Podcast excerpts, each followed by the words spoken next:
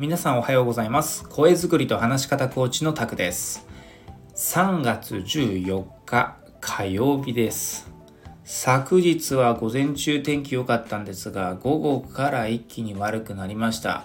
雨降った地域もあるんじゃないでしょうか。ちなみに東京の方は雨降ってました。で今朝はと言いますとやや曇り空ですね。今日の天気どうなんでしょうか。どうもねこの時期は天気不安定ですよね。午前中晴れていたと思ったら急に雨降ったりとかね、読めない天気だと思います。まあ、という感じで天気の話この辺りにして、え今日はですね、萩原拓がハマっていることをお話ししたいなと思います。そんなん興味ないって思った人もひとまず最後まで聞いてください。なぜならこれ聞いたら皆さんもハマりますからというところで早速萩原拓何にハマっているか。はい。僕はサウナにハマっています。サウナですかと。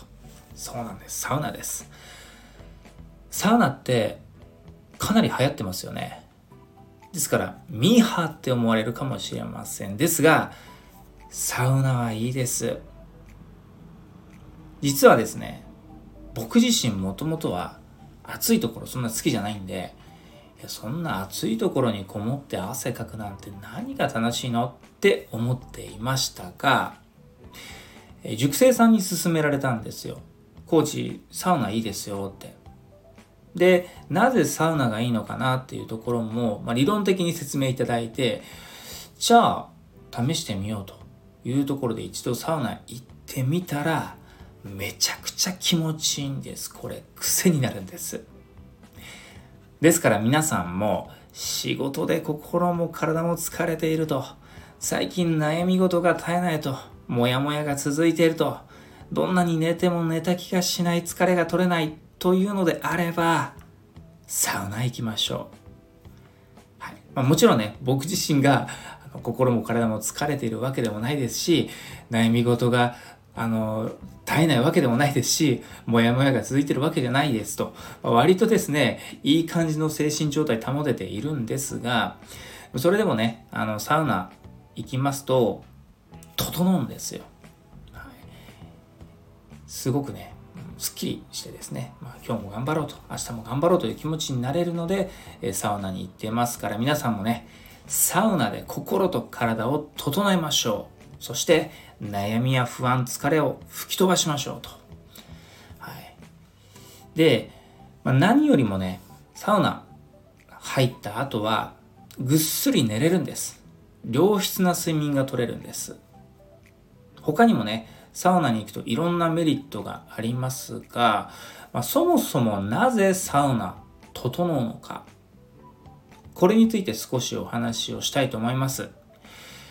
サウナの正しい入り方を調べると、整うという理由が超合理的なんですよ。そこに気づけます。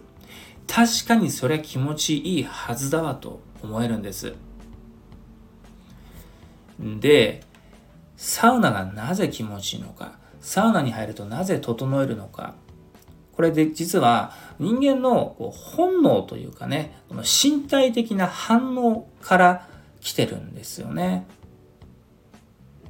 例えばですけれども、ちょっと抽象的な話になりますが、そもそも人間というのは、ピンチの後でしかほっとしないんですよ。仕事でトラブルが発生したとか、膨大なタスクに溺れているとか、トイレに行きたいけど近くにトイレがないどうしようやばいどうしようピンチだで、それが解決したとき、心底ほっとしませんか？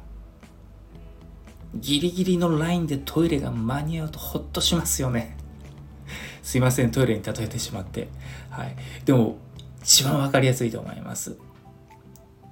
はい。そのピンチの後のホットを強制的に作るのがサウナなんですよ。ではなぜサウナがピンチ後のホットを作ってくれるのか少し理論的なお話をしたいと思います。まずサウナ室の温度って80度から90度ぐらいなんですよ真夏の猛暑日でも35度から40度ぐらいなのでサウナ室はその倍ですよ普通に考えても長いできる場所じゃないです。というか命に関わるくらいの超高温室です。そんなサウナ室に約5分から10分こもると大量の汗をかきます。だけでなく暑すぎて頭ぼーっとします。思考が強制停止します。でそのうちドキドキドキドキドキと心拍数上がります。これいわゆる体が危機的状況を感じている状態なんです。ここで第一のピンチを迎えるわけです。大量の汗かいて心拍数が上がってきたら次は水風呂で一気にクールダウンです。水風呂って一瞬気持ちいいですけどただ全身使ったら冷たすぎます。で体が一気に冷え込みます。これまたもや危機的状況です体は第2のピンチを迎えます23分くらいです水風呂で体を急速冷却したら仕上げに外気浴です。外。まあ、冬の場合はね、よく、えー、室内でもいいと思うんですけど、休憩するんです。ぼーっとただ休憩するだけです。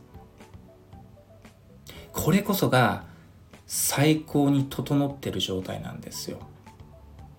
二度のピンチを乗り越え、外気浴でようやくホッとできるからです。このように意図的に危機的状況を作り、そこから解放されることで最高の癒しが得られる。これがサウナの醍醐味なんです。ちなみに外気浴の時に人間の脳から大量のアドレナリンとエンドルフィンが分泌されるようです。で、このアドレナリンとエンドルフィンというのは、頭が冴えて、集中力が高まって、多幸感っていう幸せな気持ちになれるみたいです。まあ、いわゆる最高のリラックス効果を得られるんですね。しかも、汗をかくことで新陳代謝も良くなります。自律神経も整うので体の調子が良くなり、良質な睡眠が取れます。そして、心拍数を一時的に高めることで血流も良くなります。そうすると体全体が整うんです。というメリットだらけ。だから僕はサウナにはまっているんです。ちなみに、サウナ、水風呂、外気浴、これをワンセットとして、通常は2回から4回やってください。1回だけだと少々物足りないですし、何度も何度もやると体に負担になってしまいます。ですので、まあ、慣れるまでは2回からな、3回くらいかなと。で、慣れてきたら4回。僕は一応4セットやってます。で、こうやって繰り返していくと、だんだん整うレベルが深くなってくるんですね。そんな感じで皆さんもね、慣れるまでは少なめ。慣れてきたらちょっと3回、4回チャレンジしてみてくださいと。で、ここまで聞くと、いやそこまで真剣に語ってサウナ信者ですかと思われたかもしれません。はい、もしかしたらそうかもしれません。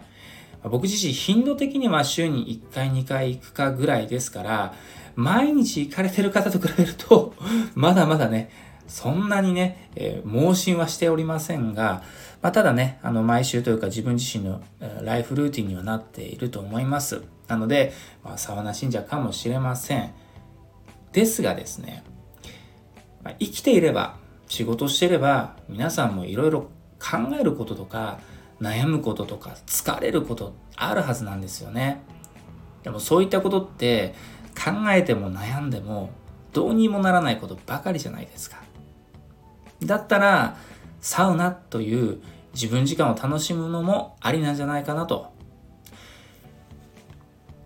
最近疲れが取れないなとか、眠りがなんか浅いんだよなとか、いやダメだ。ずっと考え事ばかりしてるって感じたら、試しにサウナ行ってみてください。一緒に整いましょう。ちなみに、サウナに入る時のポイントは3つです。1つ目は、くれぐれも十分な水分補給をしてください。汗たくさんかきますから、これ水分補給しないでサウナ入るとやばいです。二つ目です。間違ってもサウナ前に飲酒はしないでください。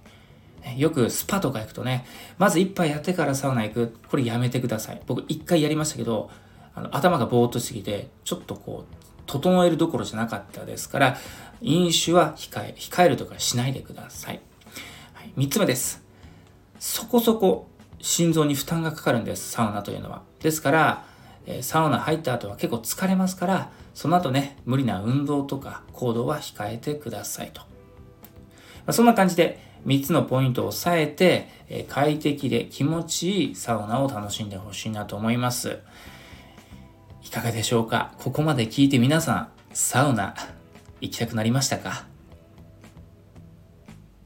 という感じで、えー、話し方コーチがなぜかサウナの話をするという、今回は脱線気味の回となりましたが、実はですね、今日のこのサウナの話、説得の技術という、まあね、話し方のテンプレートを用いて、皆様の方にスピーチをしてみました。